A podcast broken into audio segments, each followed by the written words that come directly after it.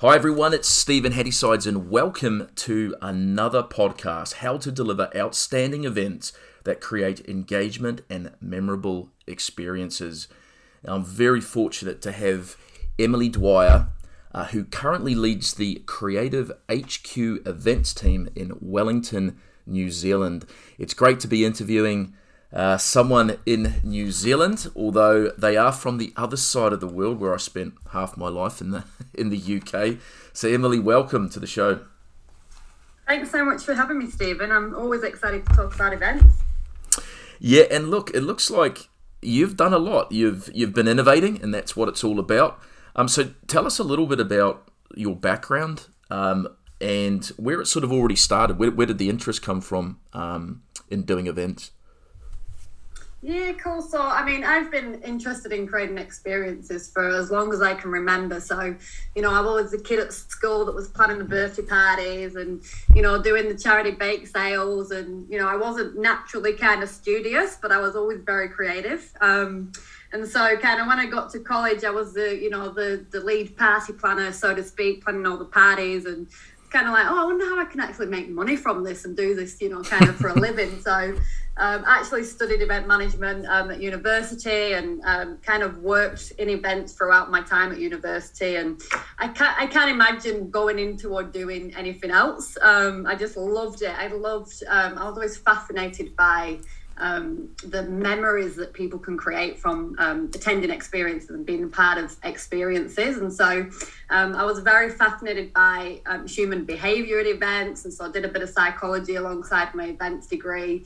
Um, and, and yeah, just, just would love just watching people um, engage at events and, and how they interact and how they kind of like took on the experience. So kind of after uni, I kind of went into um, quite a few different um, sectors within events, so mostly music um, festivals in the UK. Um, kind of moved around positions doing production and stage management and all that kind of stuff. Musicians were by far the most difficult people I've ever had to work with. So, um, but it was a challenge. Um, and then I kind of moved into the more charity space, doing a lot of work for um, different charity organisations, managing a lot of fun runs and marathons and that kind of thing. Um, and then pretty soon after kind of finishing university, I moved to Australia um, and was doing kind of more brand uh, marketing focused events there, um, which was kind of a different kettle of fish altogether. Um, and then um, alongside that, kind of did my own kind of stuff working for Oxfam and um, doing kind of female empowerment conferences that I kind of set up myself. Um, and then kind of that didn't bring in the bring in the income too much, so I moved into BNZ um, when I moved to New Zealand. Um, and kind of my career took a little bit of a different path, but because I was kind of mostly managing the growth of BNZ Digital's, um, I guess, employee experience. So it was still in that experience space, but um, more focusing on um, the experience of bringing people on board to the business and the experience within the team. And within that was a lot of um, was a lot of events as well. Um, but that kind of like I, I was there for kind of about five years um, and was looking for a new challenge when the when the spot came up at Creative HQ. And I think when I left BNZ, I was kind of in a space where I really wanted to create events for impact um, rather than just an event for people to have drinks at or eat free food or you know it was more like how can I create experiences that are actually going to impact people's livelihoods and and, and you know um, the environment that we work in and live in. So um, Creative HQ really um, provided that option. And, and I've been at Creative HQ going on four years now. Um, and kind of we, I guess, in terms of what we manage there is, is innovation events. We work with startups, um, we work with community. And so it's a really broad spectrum of um, really cool stuff that we do in that space. And I see that you're uh, one of one of your roles as festival director of as at the Mindset of Design Festival. That sounds pretty pretty interesting. What what's that all, all about?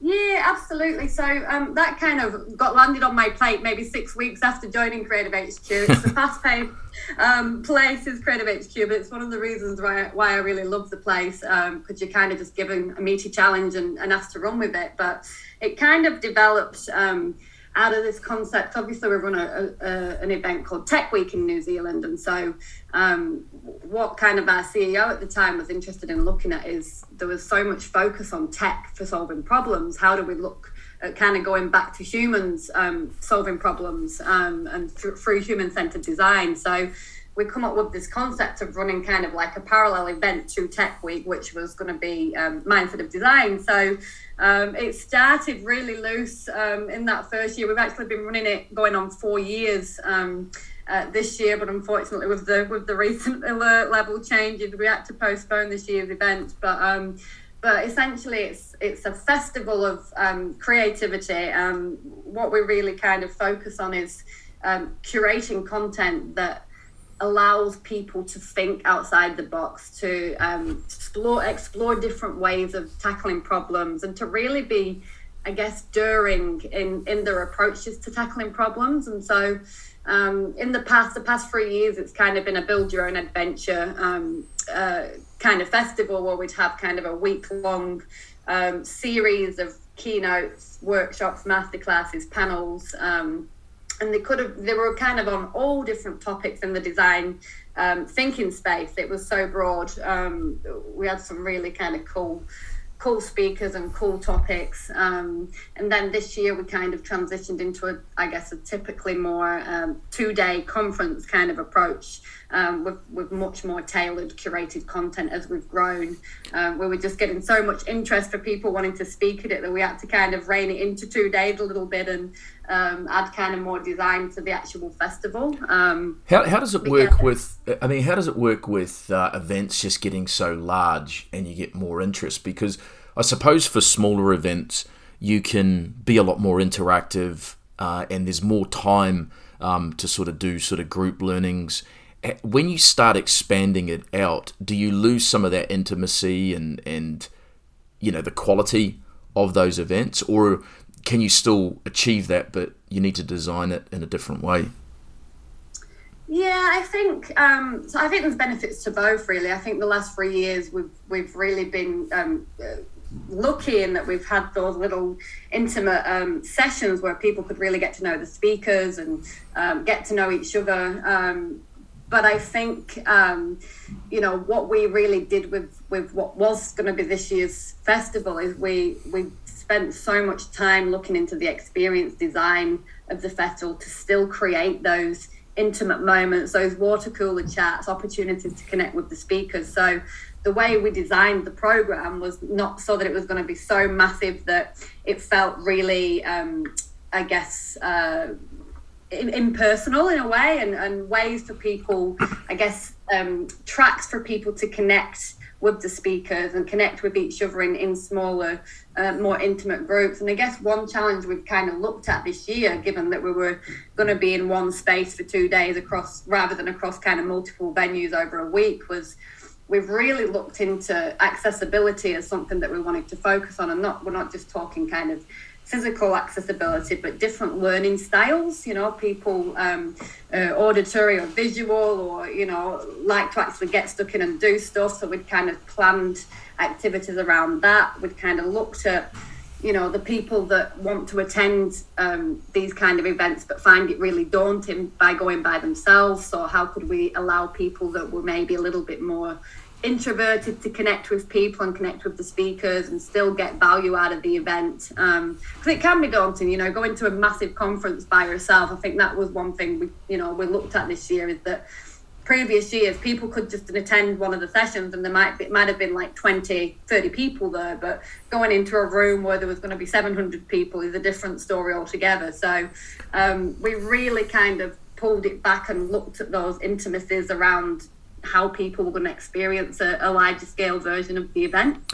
Do you think that now with uh, you know we've had the, you know the pandemic and there's a lot of uh, a lot of changes that people have have had to do. You know, obviously digital, which we'll come on to a little bit later. But you know, in terms of, do you think people feel more comfortable in like uh, smaller events, or do you think it, it doesn't really matter, um, and that you're still seeing you know, you'll still see good numbers uh, and large gatherings uh, coming back? Um, I think it's there's been a real shift. Um, obviously, COVID, uh, um, a massive responsibility for that. But I think um, definitely right now, um, people are definitely a little bit more reserved and, and reluctant to attend um, larger scale events. Um, you know, I've got a lot of friends who are really social that actually just don't want to be around lots of people right now. Um, and so that's kind of where I take my cues uh, when I'm planning events. Is I kind of you know do my own little market research and see what's happening in my circles.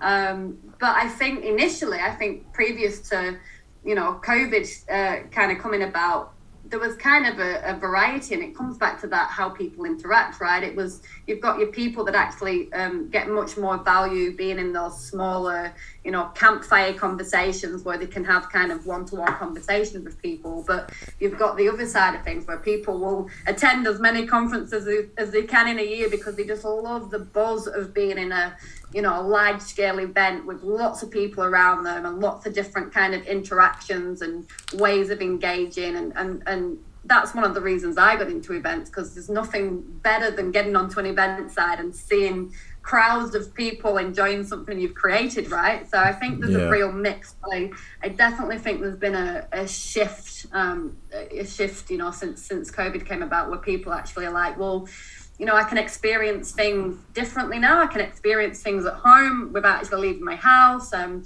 I think it's actually changed how we how we engage as a society, um, to be honest. But um, yeah. And I suppose what what's your experience? Uh, you know, we've seen uh, in 2020 a uh, big transition to just virtual, and I think every events organizer had that big question to ask themselves: that am I going to refund? All of the vendors, everyone's ticket money, or am I going to try and work with this virtually? And I suppose those events that actually had dipped their toe a little bit earlier in uh, 2018 and 19, where it was very scarce, uh, were able to make much more success of it because I saw around the world um, events being done really badly, um, and a lot of uh, some of the big events companies tried to throw together some software that just gave everyone a bad experience, a bad taste of what virtual can really bring to um, an event, but also the transition now into hybrid events is, um, you know, there is a place um, for virtual and digital, I, I believe, um, but it's it's the in person. It's not to replace it. It's really to maximize the scalability the engagement, which can be quite different from in person to virtual. So, I suppose, how did you? Obviously, you guys have survived, um, you know, through the last couple of years. So, how did you pivot, uh, and how far did you pivot into virtual uh, hybrid solutions?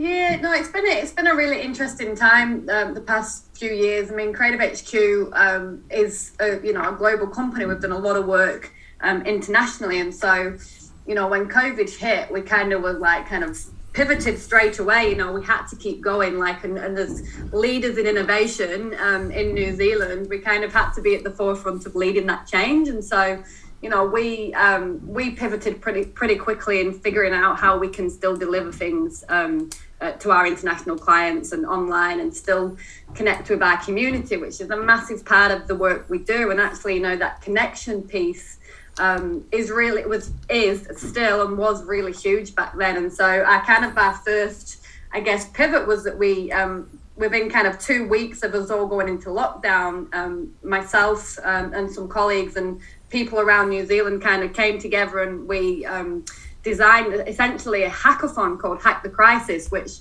we ended up having about a thousand people online um, for a 48 hour challenge, which was just insane because, you know, it was really new. We were the first people to be doing it in New Zealand. Um, there was similar events around the world, people doing it, but we were the first one in New Zealand and the the engagement was insane. It was, you know, it was still fresh for people. People didn't have that kind of Zoom fatigue um, yeah, and that being online. And, and so, you know, I really, um, one thing we are very good at at Creative HQ is, is making things happen quickly. We, we make a plan and we, and we execute it and we learn from it and we adapt it. And so that was kind of our first experience of, of going virtual and it was a really successful um, it was a really successful event and, and we connected all those people in a time that was really difficult. Um, and since then, um, we've kind of really adapted. We've tried different things, we've tried different platforms. Um, and I guess one thing that, um, that we've learned is that you know, definitely the last year, people are, are really su- suffering with that Zoom fatigue, and, and getting people to come to virtual events is actually quite challenging. And so, you know, one thing that that we looked into, or essentially me and my team, is how do you create that physical experience but virtually. And so we kind of really tap into that experience design side of things. And for me you know when i plan an event I, I tap into the basic stuff like the senses you know sight sound smell you know all those things. So how do you recreate that online? So we we kind of built our virtual events um, with that in mind. And so we tried lots of different things. You know, we um, we tried online DJs as icebreakers. You know, we tried different tools of engagement. Um, but I think you know one thing that that's come quite clear out of, of managing hybrid and virtual events is um, is keeping things quite simple sometimes you know it can be really For overwhelming sure. um, or it was you know at the start of 2020 to get people to go onto a different platform and, and get used to seeing their face online and, and other people looking at their face online. And so keeping things really simple, um, communicating really clearly. So we do, we, you know, in our comms, when we've got a virtual event, we do a step by step of what people can expect at each stage of, of getting online.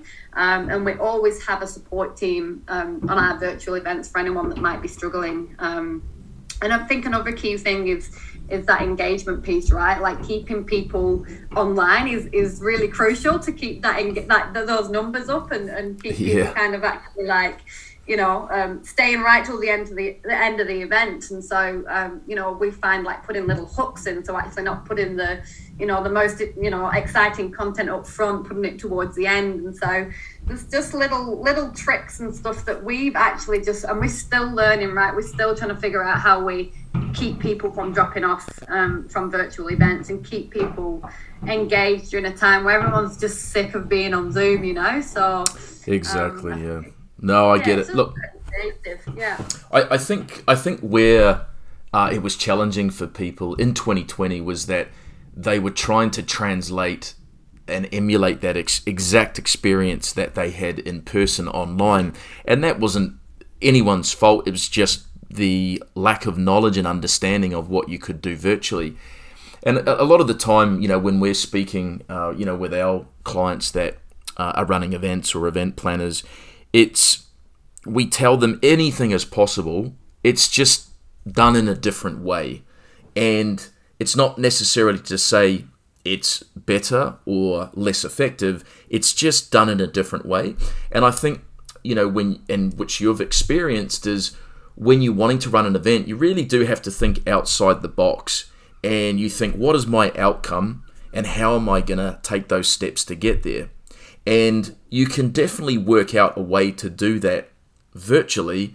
It's just as a team together need to come up with some pretty cool constructive ideas. And I think, you know, there are a lot of technologies and platforms out there, and I think it's important to find one that's very versatile and flexible that you can change colors you can you know change the look and feel of something so you can simulate that sort of real life experience or even you know, uh, having a team that's you know, possibly local or uh, uh, uh, an account manager that you feel comfortable with that you can pick up the phone or drop them an email and you're going to get an immediate response. I think, again, I think the biggest concern with events managers, from what I've heard over the last sort of couple of years, is that that uncertainty and lack of confidence that you know they're going to damage their relationship with their clients because of the reliability of technology um, and as you know, we can't control the internet speeds of individuals around the world. so, um, you know, we, we had our own massive event. Uh, this was in, we started planning out in 2017. And, you know, we wanted to test out our, our software. So we put together this huge event, big global uh, conference, and we ended up getting, you know, 5,000 attendees, 100 vendors. It was in four languages and we had 32 countries attend and we, we had no idea how someone would interact on a virtual space, and neither did they. So we sort of had to create a roadmap that made sense. Uh, but again, I think internet speeds came into a little bit, but to be honest with you, I think 99% um, we were all able to watch the content. I think, you know, pre recorded content and sometimes with a, a semi live approach where, you know, it feels like a conference, but it takes away a lot of that uncertainty is of the internet speed. So we always used to say an 80 20 rule with 80%, you know, uh, pre-recorded with a with a live feel to it and 20% sort of live. But I do see now a lot are doing the hybrid where there's a there's a lot more of that that live part. Um, yeah. I think some of the other things, isn't it, where I, I sort of resonate with what you say about how do you keep people engaged, and I think it is important that you know you do have things um, in and around your event, and I think you know it's really good with some of the platforms that you can have lots of different experience rooms uh, throughout the event. Uh, the gamification's always worked extremely well for us. So, you know, getting people to go to the exhibition hall, um, to meet the partners, listen to their presentations, they get points uh, and they win prizes. Um, but it's similar to a physical environment. I mean, th- I've been to hundreds of in person events in the medical space, and, you know, they still had the problem of getting doctors to look at the uh, go into the exhibition halls because they're wanting to catch up with their friends and they're you know they're wanting to go out for dinners and, and watch content you know. They don't really want to go into the exhibition halls so much. Um, so we've got that problem haven't we in an in-person and virtual environment? And i think more and more it's like how can we use both um, to create a more effective experience but then also give access uh, we look at the opportunity of giving access to um, people outside uh, our sort of region. Um, so for our goal on that big medical conference was to give third um, third world countries, uh, doctors in those countries, access to some of the best speakers in the world um, for you know hundred dollars uh, versus then going to Paris and Monaco and having all the expense and travel and um, you know hotels etc. So no, I think it sounds like you've done extremely extremely well with that. What's the um the DevOps conference that you did? I think that was quite innovative. That was the first one that you had created for for that industry. Yeah, and so I was kind of um, that kind of came off my work at um, BNZ actually because we were doing kind of smaller scale kind of hackathons um, with the BNZ digital team as it was kind of growing, um, and uh, we kind of run these smaller scale in house hackathons just with the team um, and people found real value in them. And actually, one of our um, developers um, at the time was was kind of you know connected with the wider um, developer community um, in New Zealand, and so um, I kind of got approached to help this group of people because they were all techies, they were all developers. Um, I knew nothing about developing, but I knew the event side of things. So we kind of were this mishmash of people um, creating this, you know, New Zealand's first um, DevOps conference, essentially. Um, and so, um, yeah, it's going back maybe, oh, crikey, um, seven years or something. The first one we did now, I think it kind of lasted maybe five um, five conferences, and it just got bigger and bigger. But um, yeah, essentially that was, uh, uh, I guess, a physical version of the hack the crisis that I was talking about. It was, you know, obviously pre-pandemic, and it was, uh, you know, a 48-hour um, uh, conference of bringing um, people in the DevOps space from around New Zealand um, to share and connect and talk about, you know, latest research and latest trends. And um, it was all very nerdy. I had no idea what a lot of people were talking about, to be honest. But yeah. I knew the event stuff. So I could bring that, you know, they wanted it to be, um, they didn't want it to be this dry conference, right? So they wanted someone to bring that kind of trendy, kind of cool experience through and make DevOps, you know, cool essentially. Um, yeah. So um, there was a lot of, you know, in a lot of the experience design, there was a lot of gamify um, that we did um, within the experience design and um, a lot of kind of like breakout sessions and campfire, you know, sessions just to allow people to kind of, um, you know, split off from the kind of wider group. Um, but yeah, it kind, of, kind of did quite well. And we, we kind of ran it for five years and it grew steadily. You know, we started at maybe like 150 people. And I think, you know, when it got to the the fifth year um, where we're kind of at the more kind of like 2000 people um, uh, level um, and, and it's you know it was i guess it came from the fact that there was a real need for it in new zealand. Like people were having to travel overseas to go to devops conferences and it's like well why can't we just actually do this in new zealand? Um, there's a market for it. Um, and so but then yeah after that five years the kind of team kind of um, you know moved on to different things and everyone kind of had different um, I guess, kind of challenges um, in in the over other areas of the work. So um, yeah, but you know, hopefully it'll it'll pick back up at some point again in the in the future once things calm down again. But it was a really cool event to be a part of. And, and so, being in events in events, I mean, you, you have to be pretty strong, strong-willed. Eh? There, there's a personality, and you got to be a people's person. You've got to be really resilient to change last minute sort of uh, pressure. Um, so for people that are wanting to sort of maybe not just get into events, but like for yourself, you're considering running a new event. What what sort of what sort of goes through your mind? I mean, is is it that you know we're going to create this new event? You know, are people going to find it interesting? Are people going to book in? Do, do you find with events, and does it change over time where people book their tickets at the last minute, or do you find people are booking their tickets well in advance?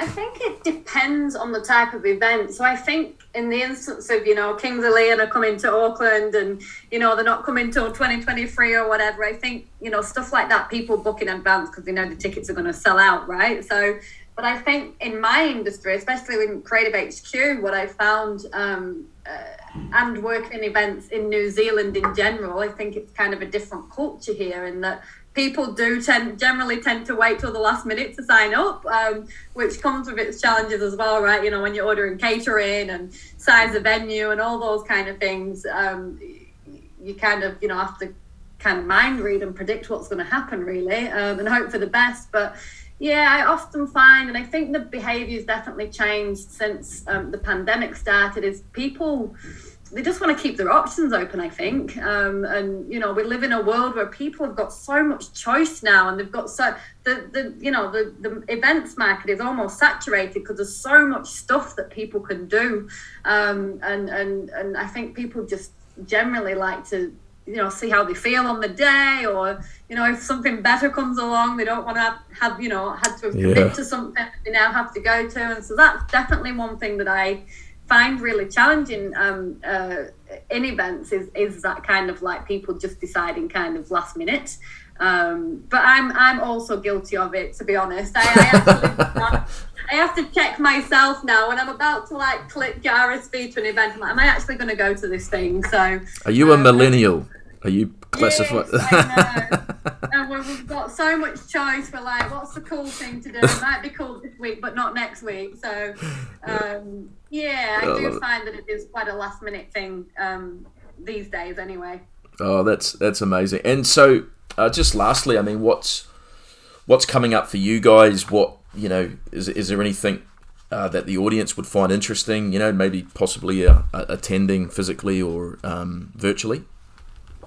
Yeah, I mean, so we're currently um, in the process of redesigning Mindset of Design um, for this year. Obviously, um, we were supposed to be running our two-day festival next week, um, so we're going to have a little little in-person session for my team to celebrate that it was going to happen. Um, but yeah, we're, we're, currently in the process of redesigning that, hopefully to get that um, to get some version of it um, uh, by the end of May. So, um, you know, keep a lookout on the Mindset of Design website for for news for that coming up. We've got this amazing, amazing program of these incredible speakers. We've got about 32 um, speakers, all coming from different walks of life, talking about different challenges within um, design. And it's not just for designers. The one thing that we say about mod is that um, we really want to make it accessible in that you know we design kind of in our lives every day to our commute to work to what we're having for dinner um, and we want to make design more accessible to people because actually some of the content that comes out of Mindset of Design is so so valuable to everyone um, and, and so um, yeah we, we, we kind of make it so it's not just very like heavily design focused and you've got to be a designer to attend um, so we've got that coming up in May. Um, we also run a community event series at Creative HQ, which kind of covers stuff from um, innovation to entrepreneurship to creativity. Um, we run a, a, session usually once a week. Um, and we have some really cool, diverse speakers um, that come and join us for that so yeah, we, we're just and, and you know with, with the red alert level, we're just kind of constantly um, iterating at the minute of how we can deliver things and connect with the community still, and, and, and still provide experiences for you know our ecosystem essentially. That's super exciting. No, look, it, it, you guys sound like you're doing really, really well. You know, in these slightly difficult and very inflexible times uh, in New Zealand, and Look, I think it does open up a lot of opportunities, though. It's made the world a lot smaller, hasn't it? Where we can attract more attendees, more interest um, from attendees all over the world. We can get speakers, we can get other sponsors that, you know, companies that want to enter in New Zealand or they want to attract good talent from New Zealand into other markets. I think, you know, that there are a lot of opportunities, and it sounds like you're really sort of capitalizing on that. So, um, Emily, I, look, it, has been an absolute pleasure uh, having this interview. You're, you, just a wealth of knowledge, and you know, I'm sure everyone listening is is going to find a lot of those really valuable those nuggets that that you gave. So I uh, thank you so much, and I'd love to do an interview with you later on in the year. I, I just think uh, and see how things have been going.